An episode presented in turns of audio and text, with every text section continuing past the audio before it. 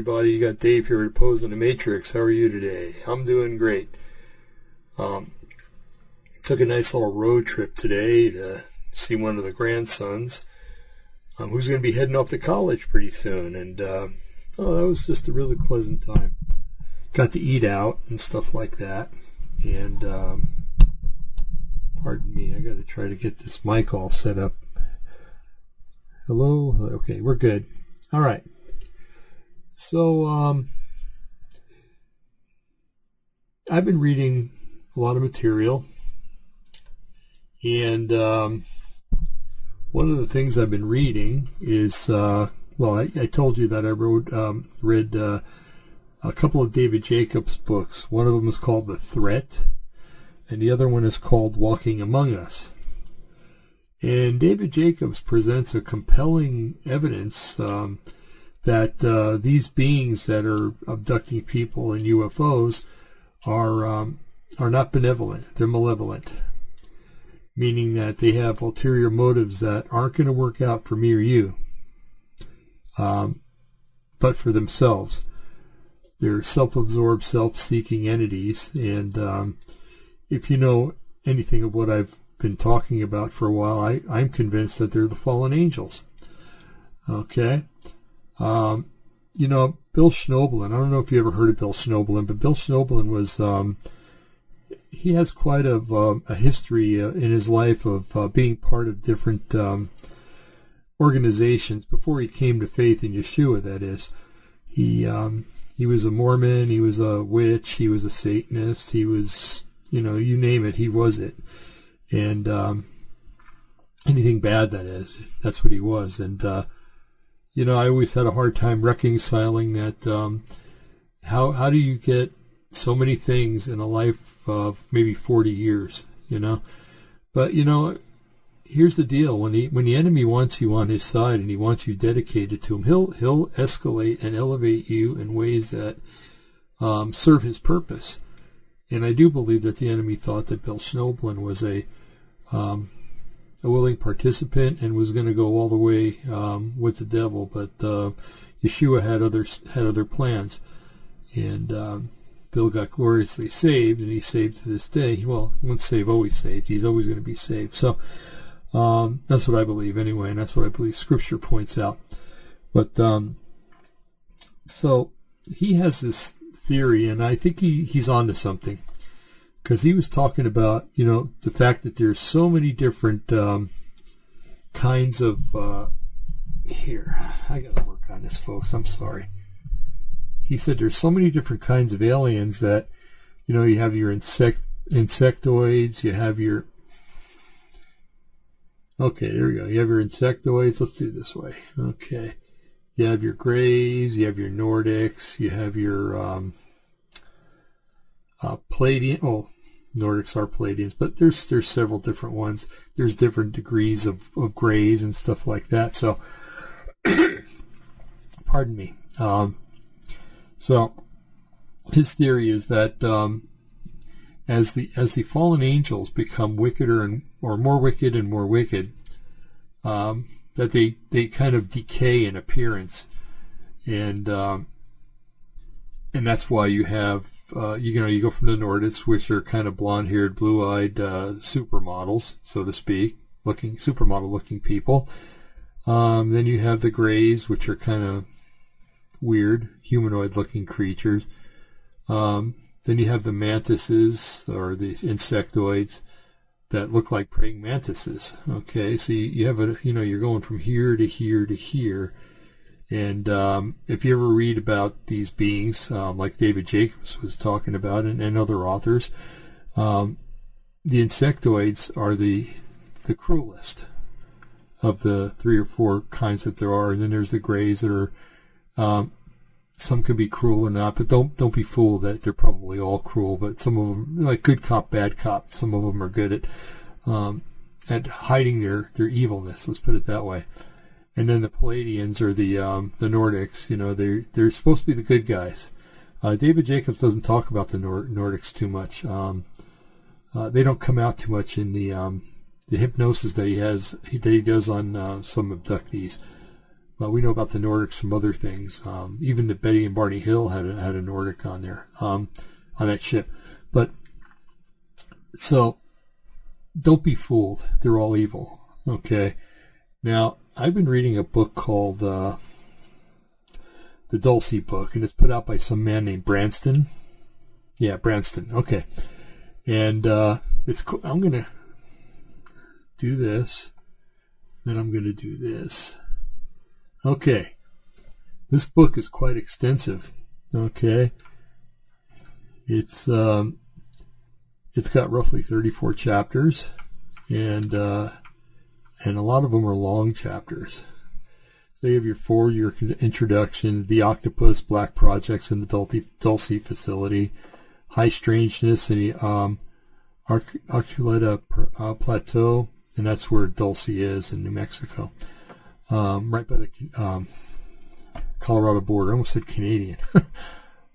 um, okay, and then you go to Dulce, New Mexico, and a cosmic conspiracy. Dulce, New Mexico, and a Nazi connection. Report from a Japanese television crew. Cosmic trip, top secrets, and the Dulce base. And it goes on and on and on. And um, this is a good work, except you have to be careful because the guy mixes in scripture with it, but he also uh, asserts that these beings come from uh, other star systems. I don't believe that. Okay, I believe they come from another dimension right here on Earth, or maybe close to Earth, or in outer space, or close to Earth, but uh, maybe in our solar system.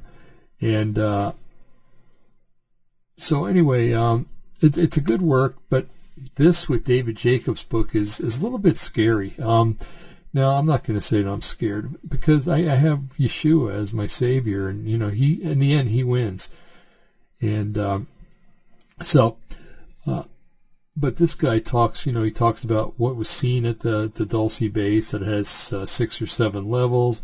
And one of them is called the uh, the horror level or something like that, and that's where all the um, human slaves are and stuff like that. They're being experimented on and and uh, used for food. Yes, I said used for food um, by the Greys mostly. Um, and uh, so, I know that's kind of gross, huh? but um, so he goes in a. Some of it's kind of disturbing actually when you read it, but you know when you think about who the author of all this is, you know the the um, the fallen angel, the fallen cherub, Lucifer, uh, also known as Satan. You I don't think he holds back anything when it comes to being evil, but um, so I think it's um, important to realize that uh, you know when you're reading through this stuff, some of it's true and some of it isn't, um, or that some of it's distorted. And if the man claims to be a believer, but he believes these things come from other star systems, well, you got to take that with a grain of salt. But um, one of the things that I, I read in here, and I don't know what chapter it's in, believe me, but uh, they were talking about uh, astral travel. Some of you know it as astral travel. There was uh, out of body um, travel, OBT. Um, and supposedly this one guy was commissioned by one of these government agencies here. and uh, he was, I'm going to go back to the other view. He was um, commissioned by them to astral travel to um, one of the star systems that these beings. So you know, he went in and he um, he kind of channeled into one of the grays and and that channeled into a higher gray and that traveled ch- channeled into a or traveled, I should say, um, into the realm of a, an insect and that and it just kept going up the ladder and he said that with each progression uh, the paranoia in that in that place was uh, magnified and that each being didn't trust the other one and um, you know, it's just uh, total total paranoia, and uh, kind of like the Soviet Union and the purges and everything, you know, and uh, uh, even you know, I, I guess that's happening in our country nowadays too. But um, you know that there's no trust, um, there's no honor among thieves, so to speak, and there's no honor among um, this deceivers uh, for, on a cosmic level, and he said that he finally got to this one area where there's this like a supreme being. And uh, and he had other uh, beings that were kind of on the same level but not quite as high. And uh, and this being kind of zoned in on him and realized that you know there was an intruder in the room, so to speak, and and when he went, he said he snapped back into his body, and when he got back there, he could sense that this thing was in the room, and it was kind of scanning the room, and he said it left, and he said he can only figure that maybe this thing saw him as so insignificant it wasn't even going to bother with him. Okay, uh, I think he got off pretty pretty lucky actually, um, because if it was Lucifer, um, that's pretty that's pretty high up there. It's all the way up there in the evil empire. Um, so anyway, uh, yeah, that was real interesting. But anyway, that book is full of stuff like that. It's it's very interesting, and uh, and a lot of it matches with what David Jacobs was saying that these things are creating uh, hybrids. He even used the term hybrids in one of the chapters, and uh, and that these beings are are being placed into society to basically slowly but surely edge humanity out and take over. And you know, if you look at Scripture and you you see that well, first of all, you see at the end, you see all these these armies and stuff getting ready to battle against Yeshua. You know, who's returning, the King of Kings, the Lord of Lords, who's going to slay them all with his mouth. And they, they, they're so crazy that they decide that they, they think that they can take him on. Well, that could quite possibly be a, an army of hybrids. Maybe they they just infiltrate all the, the nations of the earth and and subdue mankind. And um, you know, even even Yeshua said that when he returns, you know, it's he's going to have to return early because um, if he didn't, no flesh would survive. And maybe that flesh is talking about humanity, not not necessarily evil beings, because uh, the evil beings are hybrids. They're um, they're not human. Uh, Yeshua came to save humanity and mankind. He didn't come to save hybrids. He didn't come to save Nephilim. Uh, scripture is quite clear that Yeshua is a kinsman redeemer and he came here to die for mankind. Uh, so anyway, um, but you know, we're also told to preach the gospel to every creature. Well, maybe that's so. But when we preach to the hybrids, they're not going to accept it, of course. Uh, but they can never use the excuse that they were never told. Okay, I could see them trying to pull that when they get get around the um, the great white throne judgment. Say, oh, you know what? Nobody ever told me, so you got to let me in. Um, anyway, I think they're they're endowed with some kind of uh, uh, knowledge of who Yahweh is anyway. But uh, the thing is that these these beings are supposedly uh, they can read read the mind of the you know normal everyday human. Uh, they can be tricked. They can be fooled, according to David Jacobs, um, by by thinking ridiculous thoughts. You know, I, I always thought about you know that you ever see Robbie the robot and Lost in Space? I'm going way back in time here. But he was another robot, and he had these two little things on the side. They were like antennae.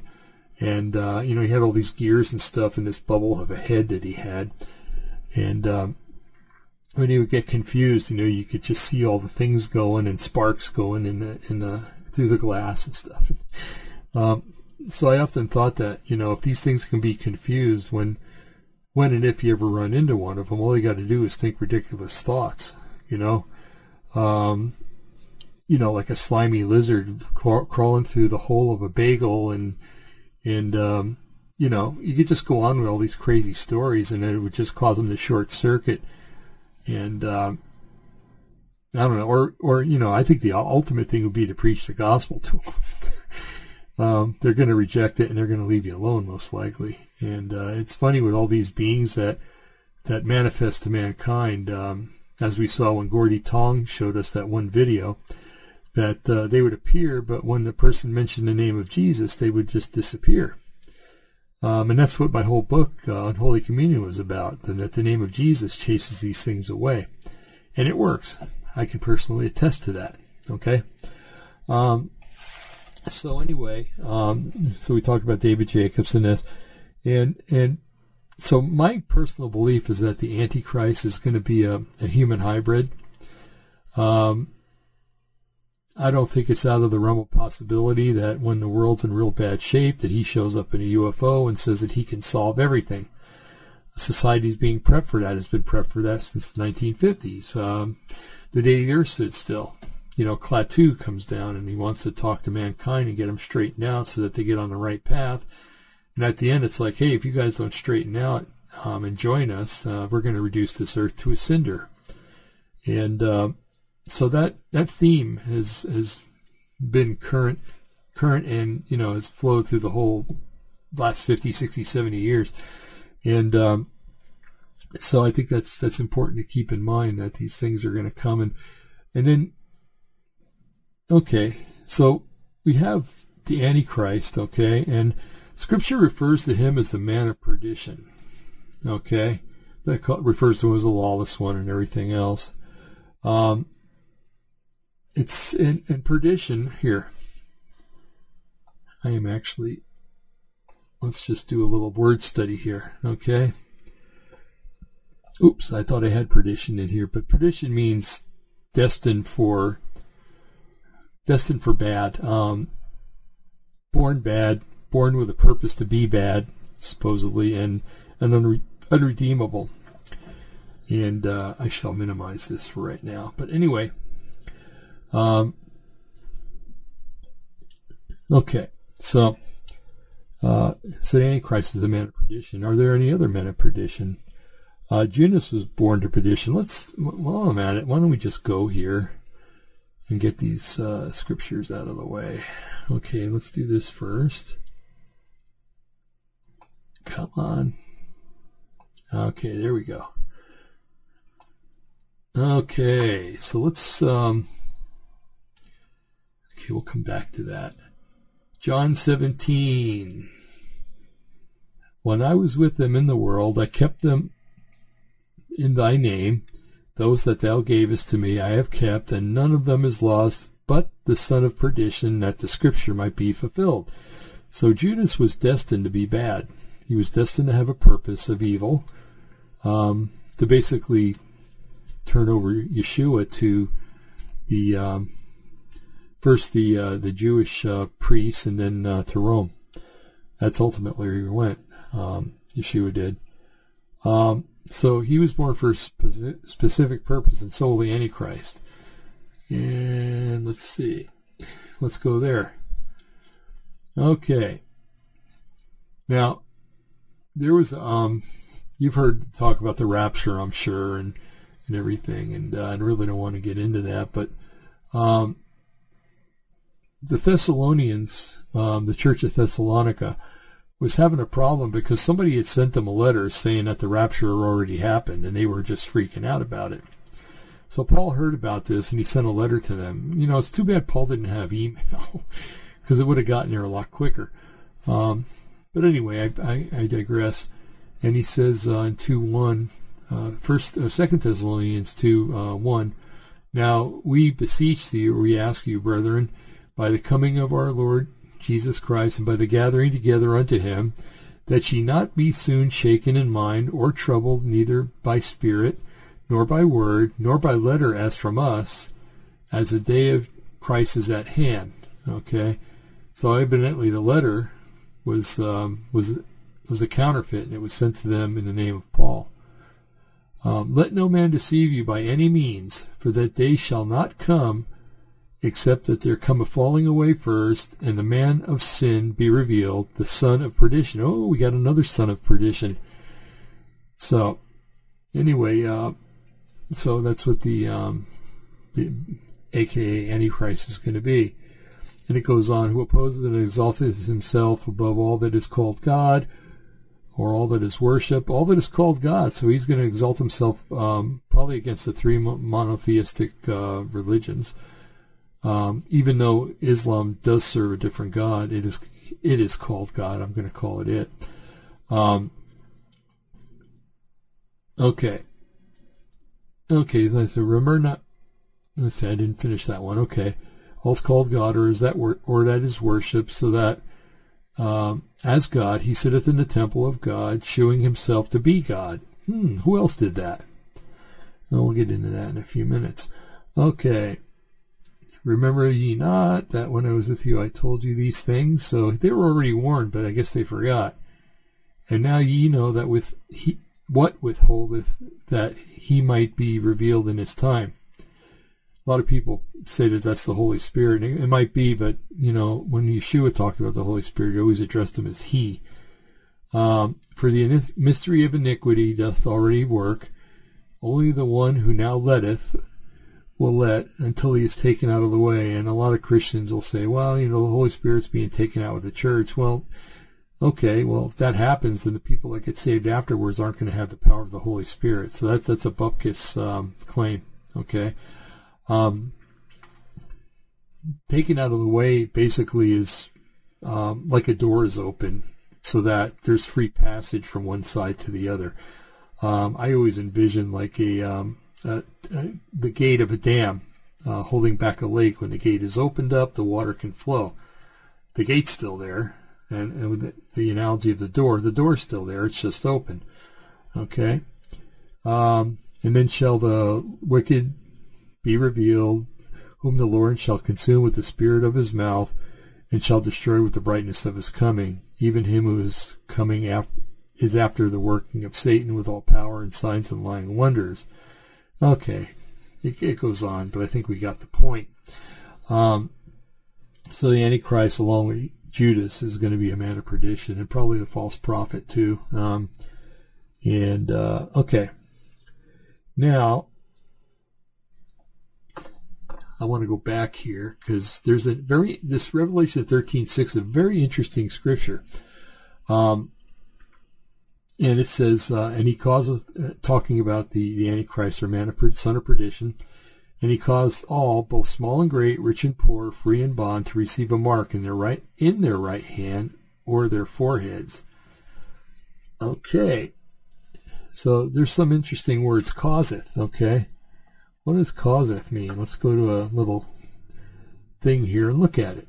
Okay, um, to make. All right, let's see to make one do something, cause one to do, to be the author of a thing, to cause and bring about. Okay. And then if we go down here, to perform to a promise. This is the one that really has me interested right here.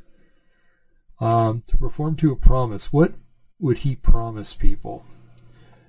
Um, right now, scientists are trying to learn how to extend life past 78, 80 years um, they're talking about making a new lifespan 100 years, and some of them are talking about making it 500 years.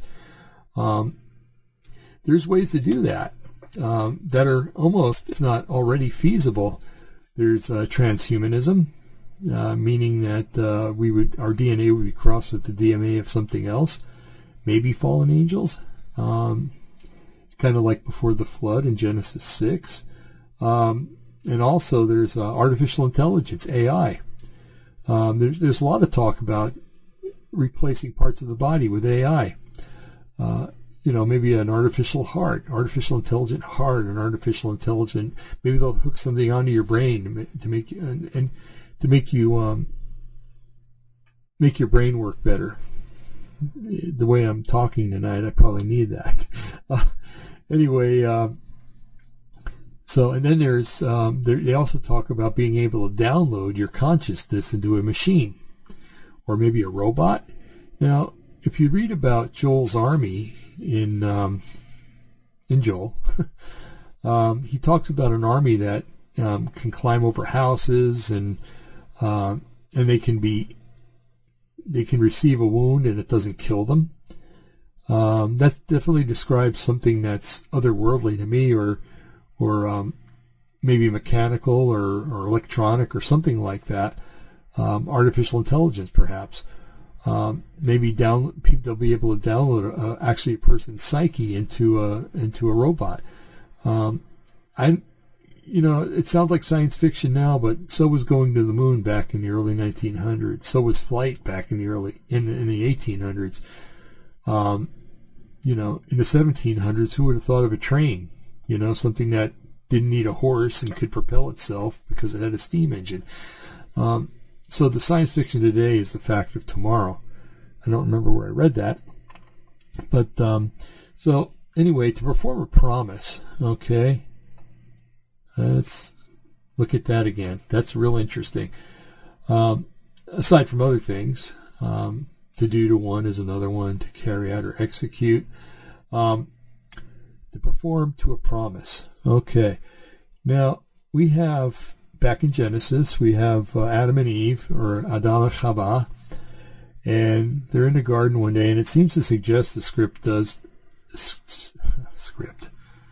Uh, the scripture does that um, they were together when Eve was beguiled, because it says that she was there and Adam next to her, and um, so anyway, um, you know, Eve is told uh, a couple of things.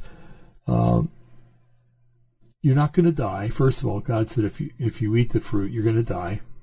Satan or Lucifer says you're not going to die. And by the way, he wasn't a snake. He was an upright, shining creature. He could have been serpentine in nature, looking like a lizard or something like that, which is interesting because we have reptilians in, in the um, alien uh, fray of things.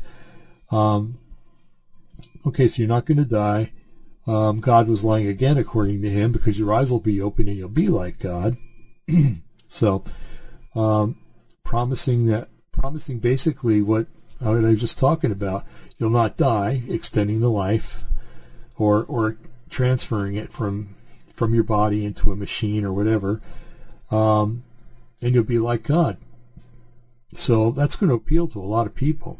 I, I would say it's going to appeal to most people, actually, even some people that are out there calling themselves Christians, and and uh, because if they're Christians in deed and not in uh, in action or or not in um, faith, uh, a lot of times that works to the detriment of people.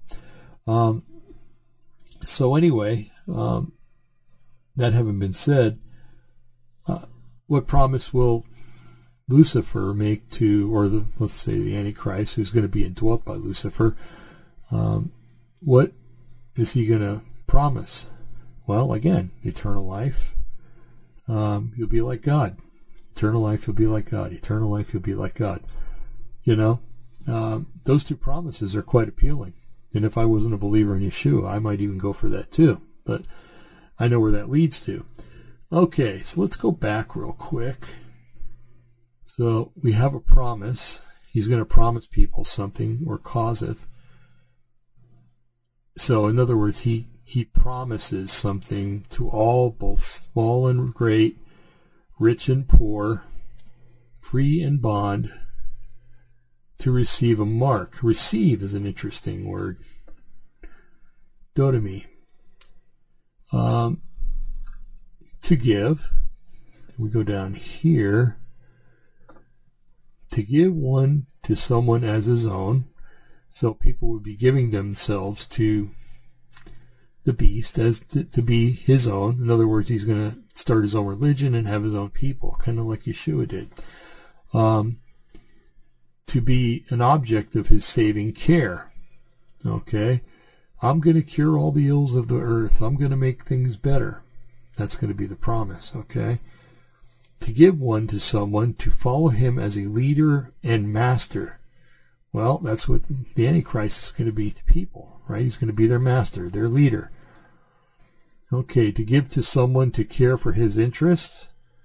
Okay, what's he going to do? He's going to make it so that you can buy and sell, trade, um, and all this stuff. So, um, to give one to someone to whom he already belonged, to return. That's interesting. Because when you think about it, people that don't know Yeshua do belong to the devil. And everything everything in in in biblical terms is a contract, okay, or a covenant. Same difference. A testament is another way to put it. Um, in in a desert, um, you know, the Yahweh laid down his rules and regulations and said, well, you know, you can either choose death or choose life. What I'm offering you is life, and you, all you have to do is obey these things. And, um, you know, they all they all made a covenant with him that they, you know, we will obey the Lord, we will do as He says. Okay, then they became the property of the Lord, basically, or Yahweh. Um, and the same thing is going to happen. You got to remember that Lucifer or Satan does everything same but opposite of what God does, Yahweh does. Um, that's why you can kind of predict what the end days are going to be like because you just look at Yeshua and you do the flip side. The same, but the flip side. Um, Yeshua was the, the Prince of Peace, or is the Prince of Peace. Well, the Antichrist is going to be a Prince of War or conflict. Um, you name it You know, you just take the character of Yeshua and you flip it 180 degrees, and that's what the the enemy is going to do, the beast, the uh, the Antichrist, the, the son of perdition. Um, and another one down here, to commission. What was Yeshua's commission? Go into all the world and preach the gospel. So what's um, Lucifer's or Satan's or the Antichrist's um, commission going to be? Well, go into all the world and transgress. Um, go in all the world and preach um, Lucifer. Preach that you know he's the the real savior and everything else. So, um, like I said, just take what what uh, the attributes of Yeshua and flip them 180 degrees. Okay, now the mark is real interesting. Um, and I've always wondered this, and this kind of confirms it. Okay, let's see. To receive a mark. All right, let's look up the word mark. It's charagma. A stamp or imprinted mark. Of the mark on the forehead or the right hand of the badge of followers of Antichrist. Okay, that's obvious. The mark branded upon horses, or you could say cows or other beasts of burden, so to speak, um, things that are owned by people and have their the, the uh, mark of the owner. And um, even I've even seen online now that there's some people that are that are get, getting branded, um, whether by choice or or or being forced to, but they're being branded uh, to be owned by the people that are keeping them. Um, and then also another thing is interesting, a thing carved, a sculpture, graven work. Well, another word uh, of idolatrous, Im, idolatrous images. Um, what's going to be in the temple of uh, the Jewish temple at, during this uh, the reign of this guy? He's going to put his his um, uh, what the Bible calls it the um, desecration. I can't remember the name of it right now. Sorry. Um, but he's going to put his own image in there, or the, the image of David, or excuse me, um, the image of um, Satan, or um, I think that the Romans set up an image of Jupiter. Yeah, when they changed the name of the city to Aelia Capitolina. Um, but anyway, so we can, but I could see people getting branded on their right hand or forehead. I mean, what better way to show loyalty to the Antichrist, you know? um, going through all that pain um, to show your loyalty to something, you know, there's that's going to be honored by by the Antichrist or the son of perdition. Um, so anyway, we, we learned a lot from. I exhort everybody, you know, go to I'm at blueletterbible.here.org, okay? Go there and just look up a scripture and look up the Hebrew or the Greek, as the case may be, whether it's uh, Old Testament or New Testament, and uh, look at the words, because sometimes what has been rendered um, is just a little different than what the, the word actually means. And this is interesting too, because we see this today, that no man may buy or sell save he that had the mark, or the number of the beast, or the number of his name. And let's just throw in the last one. And here is wisdom, let he that understand it hath understanding, count the number of the beast, for it is the number of a man, and his number is six hundred three score and six, or six sixty six. Um, so anyway, where have we seen this recently? That no man may buy or sell, say he have the mark. Ooh, that no man may buy or sell, save he have the vaccine, save he wear the mask, save he does not congregate in groups of more than 10. Um, you know, it's it's frightening that uh, this whole COVID thing, this whole Fauci garbage, um, is a uh, basically a um, an anti-type, anti-ante, uh, meaning before, before type of uh, what the uh, this whole mark of the beast is going to be about. Um, there's people out there that are saying that the uh, the the, um, the vaccination, the uh, the COVID vaccine, taking it is the mark of the beast. No, it's not, because it's not the the criteria is not as strict as what it's going to be when the Antichrist gets here. Um, and by the way, you take the, the shot in the arm, you don't take it on the right hand or forehead. Um, so it doesn't fit the criteria. Anyway, um, so let's go back and we, we talked about uh, what was offered to Eve, okay, or Chava, as it's, as it's pronounced in, in um, Hebrew. Okay, we looked at that. We looked at that. Okay. All right, now this is um, Isaiah 14, and um, it's basically God or Yahweh bringing charges against Lucifer or um, impeaching him. Okay. Um, how art thou? How art thou fallen from heaven, O Lucifer, son of the morning? How art thou cut down to the ground, which did weaken the nations? For thou hast said in thine heart, I will ascend into heaven. There's the first I will. I will exalt my throne above the stars of God. That's the second I will. Some people think that the stars are the angels.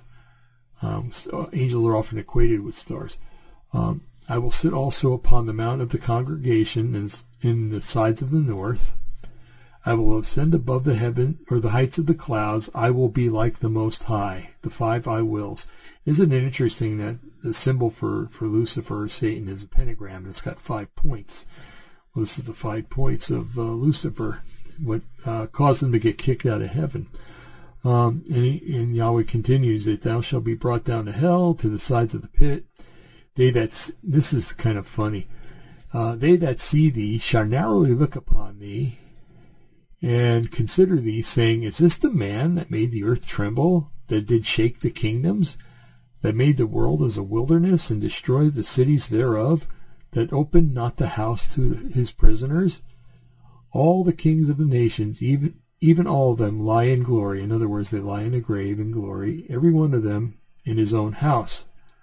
But thou art cast out of thy grave like an abominable branch, and as the raiment of those that are that are slain, thrust through with a sword that go down to the stones of the pit, which is Sheol, as a carcass trodden under feet. Not he doesn't have a good future. um, thou shalt not be joined with them in burial, meaning the kings, because thou hast destroyed thy land and slain thy people, and the seed of evildoers shall never be renowned. Uh, let's see. Okay, prepare slaughter for his children, for the iniquity of their fathers, that they do not rise. In other words, there's no resurrection for them, nor possess the land, meaning they don't they don't go to paradise, nor fill the face of the world with cities. Um, I believe he's talking about the new heaven and the new earth. Um, for I will rise up against them, says the Lord of hosts, and cut them and cut off from Babylon the name and the remnant and the son and the nephew, saith the Lord. Babylon, it's interesting. Um, in uh, in uh, Revelation, uh, the system is called Mystery Babylon. Uh, also, the the uh, false church is given that name. It's kind of a combination thing. I will also make it a possession for the bittern and the pools of water, and I will sweep it with the besom of destruction, saith the Lord of hosts, or Yahweh of hosts, the captain of the hosts. Um, very interesting. So we see that the uh, author of rebellion will receive the same, if not worse, much worse, um, sentence that mankind received when they, they fell in the garden. Okay. All right. I was talking about uh, earlier about the uh, that book, um, the um, Dulce book by Branston. There's also another one uh, called the Dulce Papers, which is, I think, part. I think Dulce Papers are included in the Dulce book. But um, if you get a chance, and I don't know if this is still on YouTube, I don't know. YouTube's kind of fickle when it comes to things like this, but look up Phil Schneider, S-C-H-N-E-I-D-E-R. Um, he, according to Phil, well, he's passed away. He was actually murdered. Um, and he was murdered right after he started coming out with this stuff too. And they tried to say it was a suicide, but he had a piano cord around his neck. How do you do that? Um, anyway, that's usually a mafia way to kill people too. I don't know. Um, so Phil Schneider and uh, PHIL, and uh, he talks all about uh, what what happened was I think it was back in the 60s or early 70s. Um, he was a, a contractor and he was a, an engineer um, hired to help build underground bases for the U.S. military.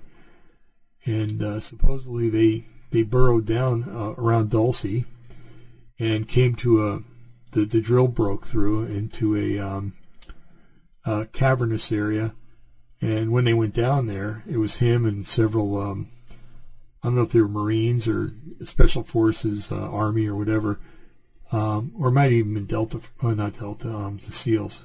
I really don't know. But anyway, a battle ensued, and um, I guess he got off a few shots, but uh, what happened was I think the thing pointed this beam weapon at him, and if you watch the video, he's missing three of his fingers on one of his hand. He's just got the, the index finger and the thumb.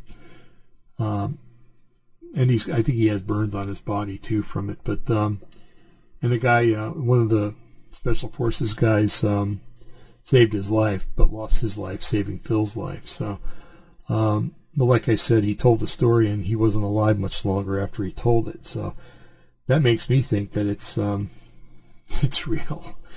Um, anyway, so let's see. I'm gonna get out of this. Then I'm to go back here. Okay, there I am. Okay, so anyway, we've covered quite a bit of stuff tonight. Um, geez, it's only been 41 minutes. I at least wanted to go an hour. Um, so if you if you look into this, um, especially if you go to that Dulce book, you're going to find out that there's bases all over the place, um, deep underground. And if you look, I don't know if you can still find this information, but um, there was um, a time when Trump was president where people were saying they were hearing booms underground and stuff. And um, from what I've read, it was the um, they call them the white hats. They're the good guys. Um, they were going down in these bases and taking them back over from the aliens and from the the wicked um, humans that were working down there. Um, and uh, because I know that I think they went into several bases in California and Mount Shasta and um, even under New York City, uh, they were going in, and uh, a lot of times they were rescuing these uh, men, women, and children that have been kidnapped and used for uh, experiments and food for the Greys. And you know, how do you're asking me how how do the Greys? Well, they don't exactly eat the people. What they do is they, uh, from what I understand, they soak their um, body parts in a uh, some kind of solution that kind of dissolves them, and then they sit in this solution and they they receive their nourishment through their skin, and they they excrete through their skin too, when I understand. So um, anyway, um, I know that's kind of gross, but you know this we got to get out of the frame frame set that um, that everything's honky dory in this life, and that you know everything's a bed of roses and uh, you know uh, rose gardens and everything else. No, it's it's a wicked place. This world is. As a matter of fact, they start out that um, that Dulce book by using that scripture, "The dark places of the earth are habitations of cruelty." And uh, I've always said that. And it's funny when I read that, I was like, "Hey, yeah, this guy's right on." Um, for the most part, he is. But like I said, when it comes to believing that these things come from other worlds and stuff, uh, I think that's bupkis. Um, Let's see. Okay, so um, did we read all the scripts? Oh no, no, no. Okay, let me go back to this. I'm sorry. There's a some more stuff I wanted to look at. Okay. Uh, Michael Heiser, he's a um, professor. Uh, he's got a master's in uh, Semitic languages ancient Semitic languages, which means Hebrew, Aramaic. Uh, we're talking about uh, Babylonian, um, Mesopotamian, uh, Urdic, and stuff like that. And um, he read in Scripture from Job, and he's under the assumption, and I think he's onto something. However, I don't know how you know how much. I haven't really looked into it that much, but um, that there's a divine council, and um, and that the angels and Yahweh all get together and um, and convene this divine council, uh, whatever times I don't know, um, but that they do, and that um, at one, time, say, Lucifer was allowed to go there, but I don't think he's allowed to go there anymore. He's not allowed to enter heaven anymore. Um, now, Jim Wilhelmsen's under the uh, assumption that uh, that this battle in heaven hasn't happened yet. I think it did. Um, I think that they're they're cast down to the earth or to the the second and third heaven. No, the second heaven. Sorry, and um, and that's so they're they're in outer space around the earth and probably in our solar system and stuff. But uh, and they're on the earth. Um, when it says second heaven, it's talking about the atmosphere above the mountains and outer space. So the first heaven is like the atmosphere below the highest mountain. Um, my understanding, and um, so anyway, uh, yeah, okay. So the the divine council. Now you're gonna when you look this up, if you do, you're gonna find that other religions have talk about divine councils too. Some of the ancient religions do. I think um, Gilgamesh, Epic of Gilgamesh, talks about it if I'm not mistaken, and um, and some others.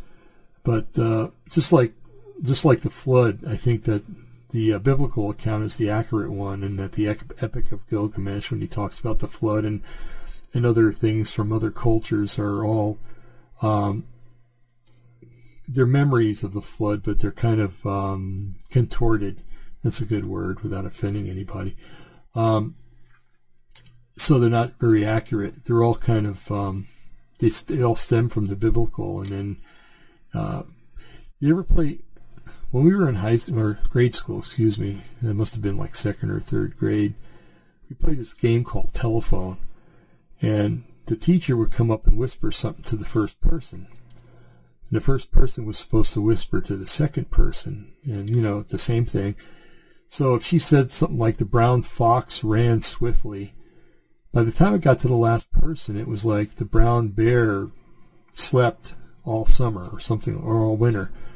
You know, it was totally, and it goes to show you how oral tradition can can change things, and that's why the Hebrews were so adamant about um, when they when they did a like a rewrite or um, let's say a Torah scroll got old and they had to rewrite it. Um, my understanding and, what I think is true. Um, they would very meticulously write every letter one by one, and everything had to be perfect. And if anything was imperfect, that whole scroll had to be thrown out, and they had to start all over again. So that's a good incentive to to do everything the right way. Um, imagine getting all the way through a, a scroll and realizing you made one little error and having to start all over again. So you're probably very careful. But when you that, that's a written tradition. When you have an oral tradition, you know, um, like just like the, that game of telephone that we used to play in school, um, things can get changed around. And um, you know, with the um, with the flood, it was an oral tradition for a long time, and uh, so things got kind of screwed up by the time they got to to other societies and stuff. And because so, basically the idea of a worldwide flood is conveyed by many civilizations, but the name of the characters and everything else, and uh, some of the events that happen are a little different, or so, in some cases vastly different.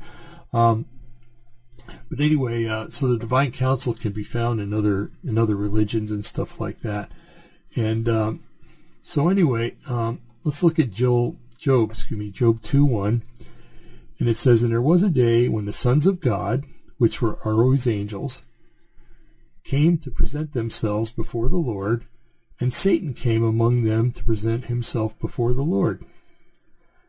Okay, so it goes to show you there that the you know that there was a congregation and um, or a council, and uh, that they all got together to have communion with with um, Elohim or El, El um, El Shaddai or El Elyon, and um, they present themselves before him.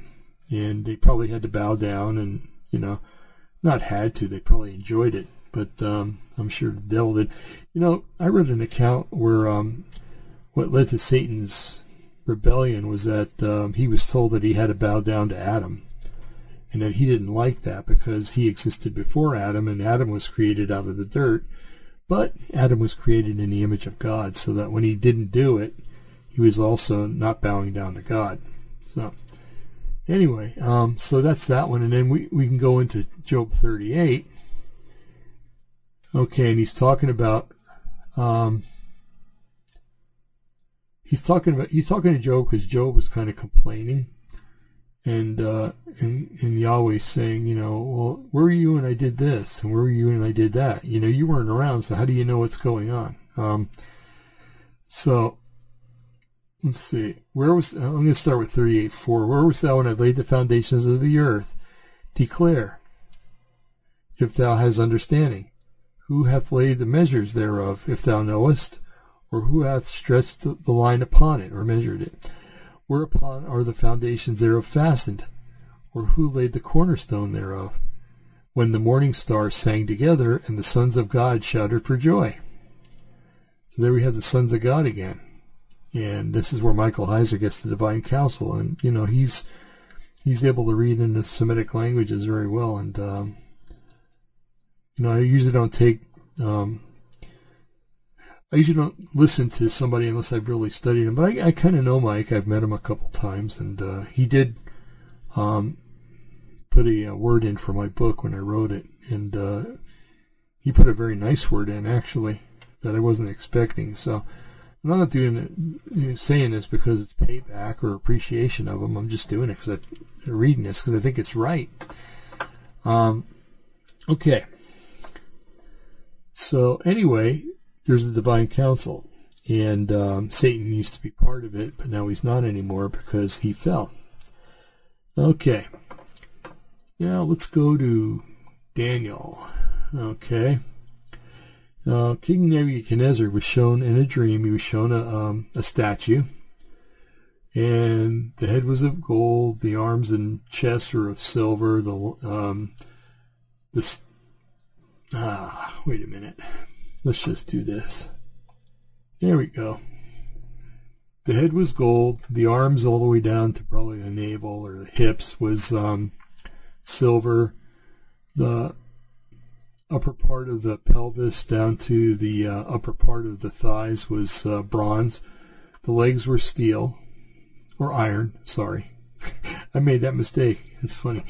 Um, and uh, the feet were made out of uh, iron and miry clay. Okay.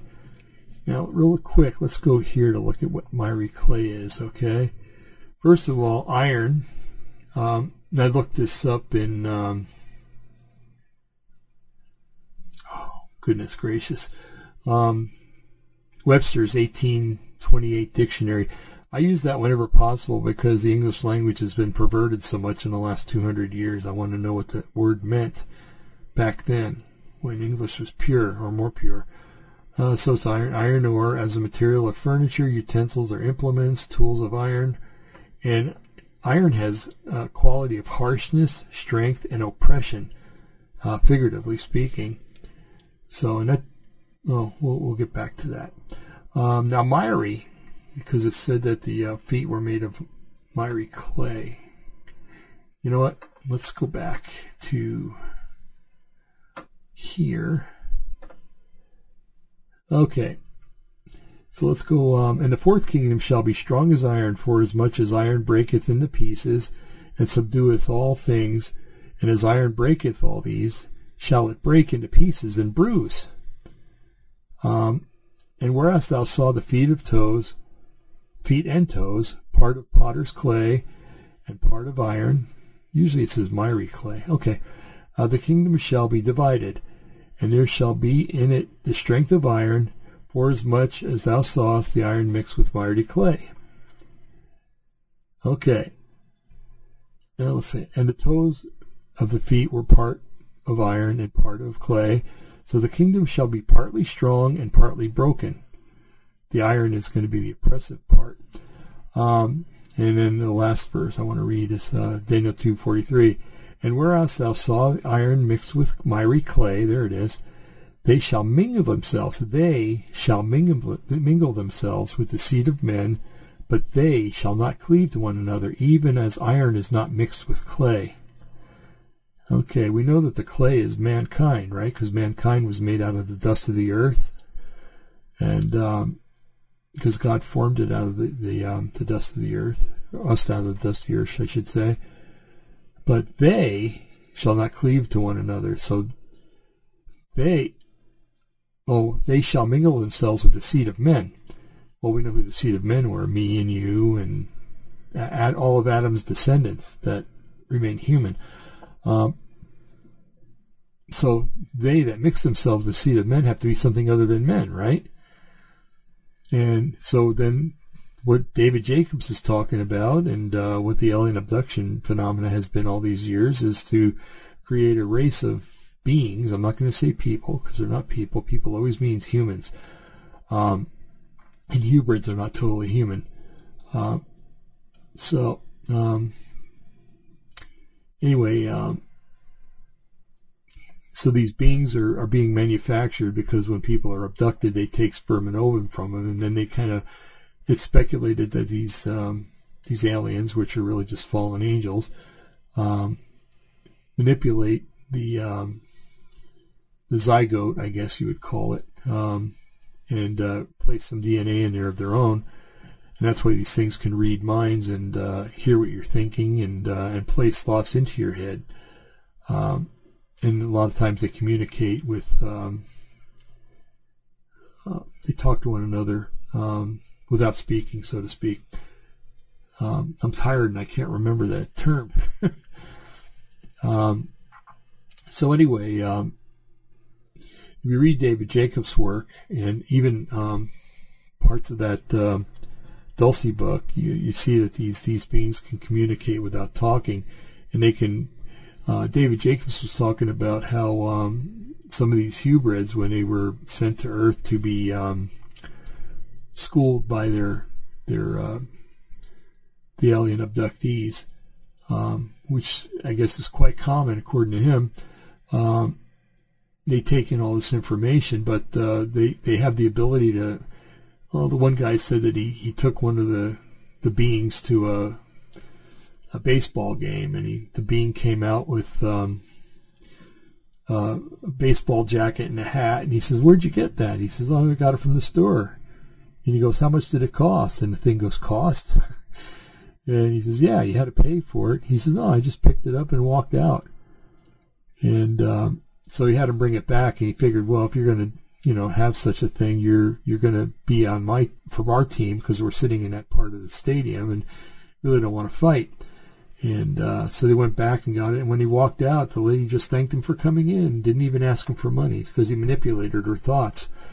And um, so they're quite adept at doing that, and they don't care if you don't like it. Um, anyway, uh, so these these things are being manufactured, these beings, and um, with with the um, the end goal of them taking over the earth. And so uh, we went into that earlier, but it sure explains a lot. You know, it really does. and um, anyway, so now I kind of looked into. I've worked with cast iron before. Okay, um, you know it's it's used a lot, or used to be used a lot in drainage, uh, uh, pipe drainage, and I think it's even used in sprinkler systems still. But um, we used to join. My dad used to work with it. He used to do bell and spigot, and you know you put the the straight edge into the bell of the pipe, and then you pour lead in there, and it would seal it really well, actually. But they realized that a lot of plumbers were getting lead poisoning, so they developed something called a no-hub band, which is basically a rubber sleeve that fits on both sides, and then there's a, um, like a hose clamp on, on both ends, and you just tighten it down, and it works pretty well actually. Um, but anyway, iron is very brittle. Uh, you can hit iron with a hammer and it just breaks to pieces, just kind of like the um, like the script the scripture says here. Um, there should be the strength of iron for as much as thou sawest iron mixed with clay. Um, oh yeah, here it is. The iron that breaketh all these shall it break into pieces and bruise. Okay, bruise because it's in a statue. Um, let's go back to the statue. Okay. Interestingly enough, um, somebody has correlated these this image with, uh, with some of the um, characteristics of the beast in uh, Revelation, because the beast in Revelation has four heads, He's got the head of a lion, the head of a bear, I think the body of a bear too, um, the head of a leopard, and the head of a dragon. And the lion is what they call it, the king of beasts. So that's royalty. The bear is something that's it's got fortitude, it's got strength, it's got it's persistent. Um, the leopard is fast. It's the fastest land animal that there is actually. And the dragon is always equated with Satan, but the dragons, you know, in mytholo- mythology are um, they always would uh, go after humans and humans after them. And um, it's interesting that all four of these are predators. Okay, the lion's a predator. Um, it'll hunt humans and eat humans uh, if it's really hungry. The bear will do the same. I've heard stories of guys that were hunting grizzlies, and if they just injured them, the grizzly would double back and come up behind them and attack them. Um, the leopard is will, will eat people and kill people, and the dragon will. What did Jesus say, or Yeshua said that he's he's on earth to, to seek, kill, and destroy. And uh, the iron, iron and clay uh, denotes a um, revived Roman Empire because the Roman Empire was the iron, according to this, because you had the Babylonian Empire and it was it succeeded to the or was conquered by the Medo-Persian Empire, which was conquered by Greece, which was conquered by Rome, and Rome never really disappeared. Okay, Rome. If you were to look here, where the two legs join the hips, that's probably where the steel would start because when Rome started, it was uh, a single entity. However, when the church age came, uh, Rome was divided. There was the Eastern Orthodox and there was the Roman Catholics. Okay, and it's that way till today, actually. Um, but after a while, the, the Eastern Orthodox Church um, kind of got weaker, and um, that that empire um, sort of faded out and died. But it's still around. You've, you've heard of the Eastern Orthodox Church, the Greek Orthodox, the Russian Orthodox, the Syrian Orthodox. Those are all part of that one leg. Well, let's say this leg right here. And the Roman um, Church was always part of this leg, or the Roman Empire, I should say. Um, the western part of it. This is the eastern part of it here. Um, and then they used to try to say that the ten toes were part of the revived Roman Empire in that they were the ten nations of the common market, which kind of went by the wayside when the common market, you know, had 15 and then 18 and then 20 and then 25 and I don't even know where it is now, but member states. So um, there are a lot of people like myself that believe that the 10 actually symbolizes uh, 10 kingdoms. Uh, how the um, New World Order has the uh, the world split up into 10 sections, and um, interestingly enough, when you read about that in Revelation, it says that uh, two of the kings or two of the kingdoms are going to rebel. And uh, you know, if you look at the United States, it's rebelling against the New World Order, and uh, I find that kind of interesting. And um, and there's got to be another one. So is it Russia? Is it uh, Britain? I don't know. Um, well, Britain is part of Europe, so that would have to be all of Europe. But um, there's definitely it might be maybe it's the kings of the East, the Chinese. You know, maybe they're going to rebel against the New World Order. Um, but it's interesting that Russia and China do not have a, um, a national bank um, or I should say a reserve bank, like the United States and all the other countries have, um, or most of the other countries, not all of them have it. So the United States, um, if Trump gets back in, will be doing away with that. I've heard rumors that the uh, the Treasury already owns the Federal Reserve, and that the Federal Reserve is basically history, and it's uh, we're going to go under the gold system, but uh, that remains to be seen. Um, anyway, what, what I didn't read is that um, during the time of this empire right here with the, the clay toes uh, and feet and clay and metal or iron, excuse me, um, that uh, a stone is going to be hurled from heaven and it's it's representative of Yeshua. Um, you know, at his return, the second coming, and it smashes the feet and it's interesting because the feet, my feet, your feet, they're our foundation. That's what keeps us planted, you know. uh, it you know we're stable because our feet work right. Um, man, if you get one toe cut off, it just messes you up. Um, that's what I heard anyway. But um, anyway, um, notice that the foundation is weak to begin with. The foundation of this whole thing is weak to begin with. Okay, so although the Babylonian Empire was very strong, its foundation was weak, and it's the human frailty that I think is involved in that. Um, you know, what good is this if this is going to fail? You know, um, what good is this if this is going to fail? And it goes all the way down. And it does end up failing because when Yeshua comes and he strikes the feet, it topples the statue. And I think it says it breaks it into so many pieces it turns into fine dust and is blown away by the wind. Very interesting. So all that power was for naught, you know. Um, anyway, um, I really think that this down here, the feet and toes of iron and clay, are um, representative of the mixture of the alien hybrids and humanity. And uh, it's going to be so bad that Yeshua is going to have to come back and like a rock is going to smash this and that this whole thing is going to come crashing down.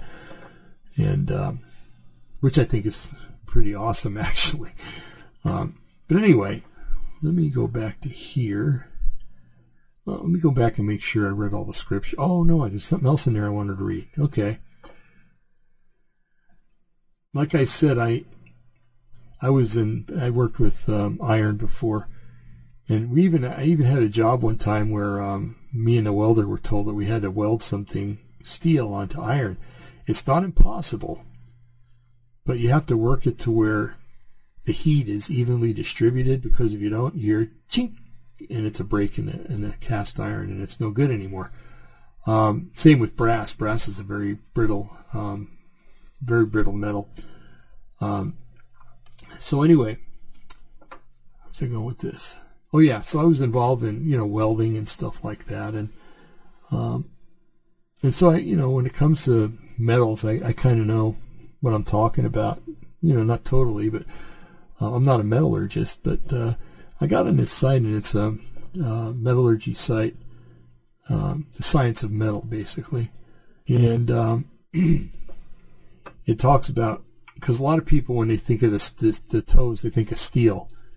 You don't think of iron very much. When you th- and when people think of iron, they automatically think of steel, and that's not the, the case. Uh, steel is made from iron, but it, there's got to be things added to it. Um, you know, hammers and stuff are, are have special alloys and stuff in them.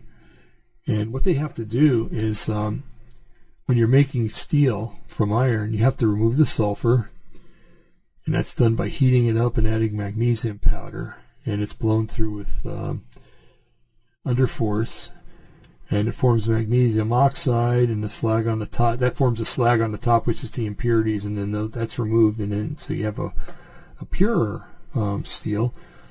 Uh, you got to take the carbon out. There's a lot of carbon in in um, in iron, uh, but you don't want to take it all out. You want to leave a little bit in it because the, car- the carbon um, makes the steel strong.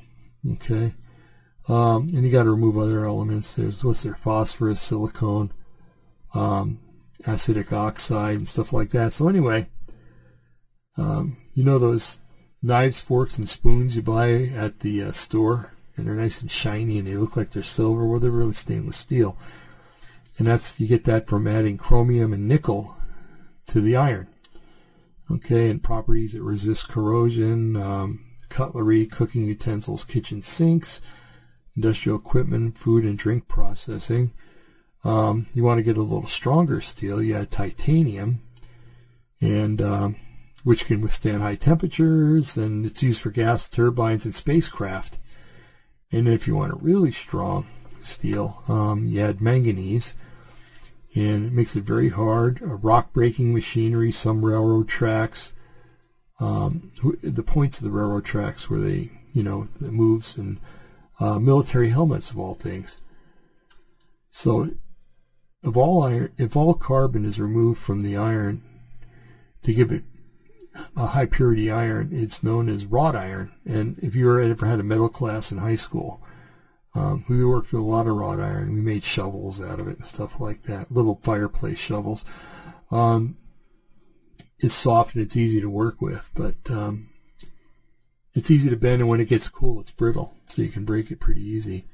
Then you have mild steel, um, which is uh, uh, 0.25% carbon, and uh, it makes it harder steel. And you have high carbon steel, which is kind of brittle again, and then special steels. Anyway, um, so when you think of iron, don't think of steel, because if it was made out of steel and clay, it might be a lot stronger, but um, that would defeat the purpose of uh, of having a clay and iron because iron is weak to begin with. Uh, although it's strong, it's very brittle and it breaks. And like the scripture says, when the stone hits it, this whole statue turns to dust and blows away. But the very foundation does too. So um, anyway, a little metallurgy for you tonight. Um, so where do we go with this time? Well, we found out that the uh, the fallen angels in the guise of aliens are making a race of people, or no, not people, a race of beings that look like people. My contention is that what they're doing is, aside from the the um, hybrids, that they're making a um, basically a um, bodies, uh, human bodies that do not have a soul, and that the um, the souls of the Nephilim are going to enter them because that's what the Nephilim are. They're the demons of the um, excuse me, that's what demons are. They're the spirits of the Nephilim. Sorry, and um, and you know, demons like to inhabit things, and what a better way to inhabit something than to create a body for a demon to inhabit that doesn't have a human soul in it that could resist it. Um, and that might be part of the um, the end time of Joel's army too. Um, get out of this. Um, so anyway, um, that's what I think is going on with that to make the Hubrids and to make because the Hubrids will probably rule over the um, the demonic uh, semi-humans. Um, and we're, we're promised in Scripture that uh, the um, the Nephilim are always described as the Rephaim, and it's quite clear that they will not rise.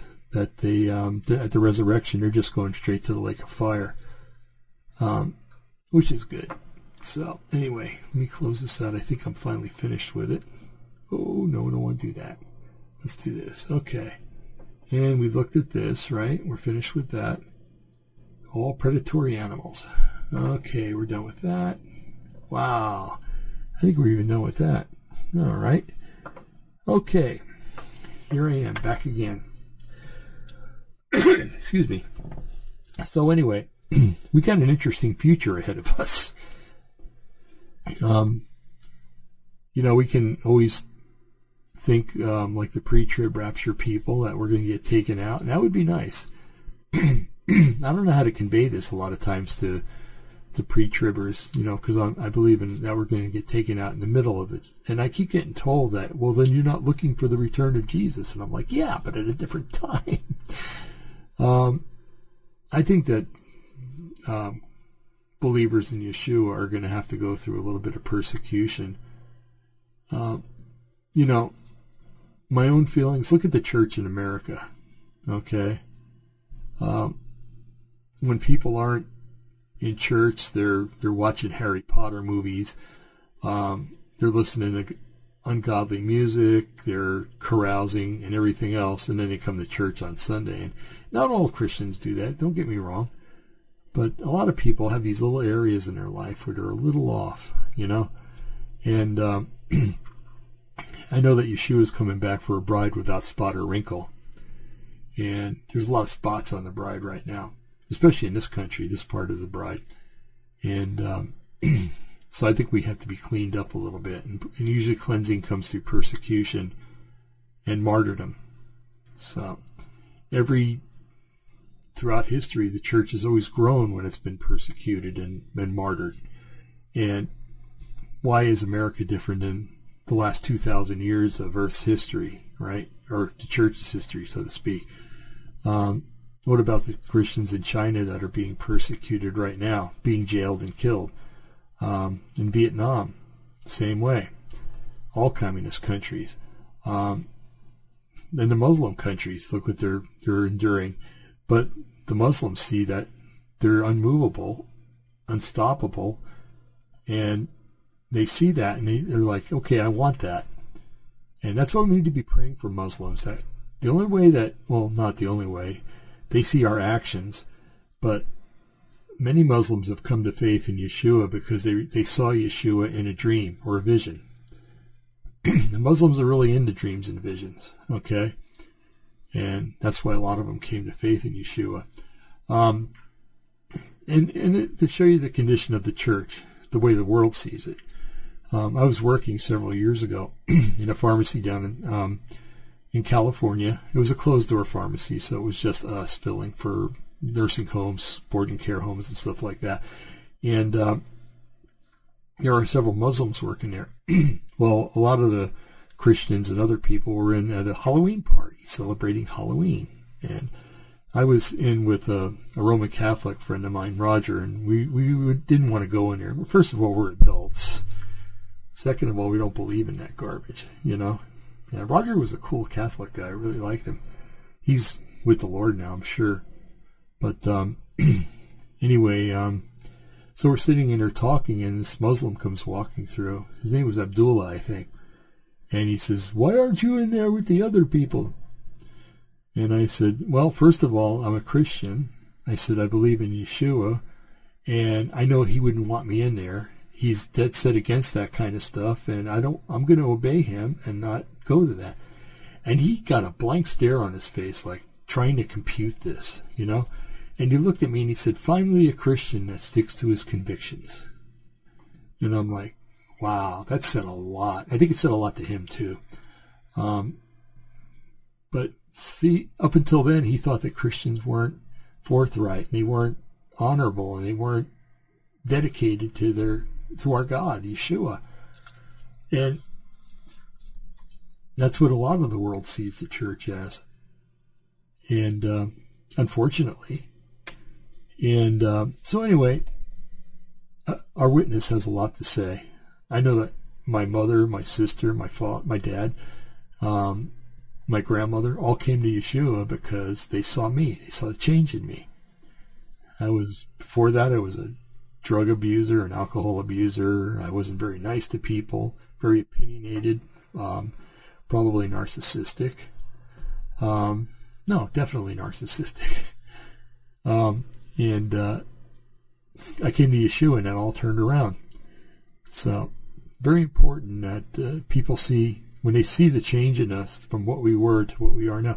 Matter of fact, my dad walked up to me one day and he said, "How come you never fight with me anymore? You never, you know, when I tell you to do something, you do it. You don't argue." And I said, "I got saved and I got an answer to Jesus, you know, and and that's why, you know, the Bible says to honor your father and mother, and that's what I'm trying to do. And about a week later, he was down at the Assembly of God Church, walking to the front, asking Yeshua to come into his life. So, um, See, things like that. So um, be doers of the word, not just hearers only. and that's directly from the Apostle Paul. But um, anyway, so what did that song say? They'll know we are Christians by our love, but by our deeds too. And works without faith is dead, and faith without works is dead. So you got to have both. Okay. You don't get to heaven by works. You get to heaven by faith, but you exhibit your faith by your works. So other people see it and they glorify your Father in heaven. So, or our Father in heaven. Um, anyway, so like I said, we're in for an interesting ride, folks. Um, we're on a, probably the worst roller coaster in the whole amusement park, and it's getting ready to crank up. And uh, there's probably some of you that don't want to go on the ride, but you're going on it anyway. Um, but you know that the guy that's running the, the roller coaster has been doing it for thousands of years. He knows every inch of that roller coaster. He knows, you know, when to speed it up, when to slow it down. He knows when uh, the dangerous parts, so he doesn't speed off the track. Um, he knows the whole thing. So if you if you put your trust in an amusement park ride, which I don't, Um, I trust in the Lord. I those things freak me out. Sorry, I just don't do it. Um, anyway, uh, sorry for that noise. I didn't turn my email off. Um, oh yeah, I did. Oh well. Um, So anyway, I'm just going to go ahead and end it now. Uh, we've been on an hour and 20 minutes. That's a lot better than 40 minutes. And I think we've covered quite a lot tonight. So anyway, just know that a man of perdition is coming. A man of perdition was, existed in the past. I think it's a spirit of perdition, actually. um, it just takes over a person, and uh, but at the same time, the person's born to have that spirit in them. It's quite obvious that a person born to perdition is born for a purpose, and that purpose is not good. So, and you know, we can get into the whole Calvinist thing and everything, and I tend to believe in predestination. So I, you know, I, I don't want to argue that tonight. Um, but I, I, I believe in it differently than most Calvinists. So. And it's manifest by the fact that Yahweh knew all of us before the foundation of the earth, and he's been he's here at the end of, of time observing what happened in the past. So by observing what happened in the past, he can go back to the beginning of time and know us before the foundation of the world. Because time to him is irrelevant. And uh, linear time and space is irrelevant too, because he exists outside of it. And it took me a while to understand all that, and hopefully that made sense. Um, anyway, I'm going to go ahead and end it here. Um, I'm going to upload this hopefully tonight, if not tomorrow. Um, I've felt your prayers. I've been I asked for prayer um, regarding our um, finances here. I've recently retired this month, the first of this month, and you know when you go when you go from making a certain wage and living kind of comfortably to going to where, you know, you you're not used to. You haven't been there. I haven't been like this since before I started working. um, so anyway, that was a long time ago. That being the case, you know, it's it's a little nervous right now, a little um, unsure. You know, I know I trust him, but the the flesh part of me you know, this part right here, um, sometimes doubts and gets anxious and stuff like that. And uh, I guess that's just part of the model. You know, every car has its inherent problems, and that's my inherent problem. And um, I'm just thankful that he's he's um, gracious enough and forgiving enough to overlook my inherent problems and to cure me eventually of those inherent problems. anyway, I felt your prayers, and we felt your prayers, and things are starting to take a turn for the better. And um, so thank you. Really thank you. Um, I know that you're a wonderful audience and that, uh, I don't know. I, I guess we're big on Rumble. I don't know. Uh, somebody told me that we're, you know, we're quite, quite large uh, audience-wise and stuff like that. Nothing like a Dan Bongino or, or Donald Trump Jr. But I'm satisfied with where we are. And if um, things grow, that's great. If they don't, um, then that's good too. as long as I reach one person, that's all that matters to me. Anyway, um, that having been said, again, thanks for your prayers. We felt them. And uh,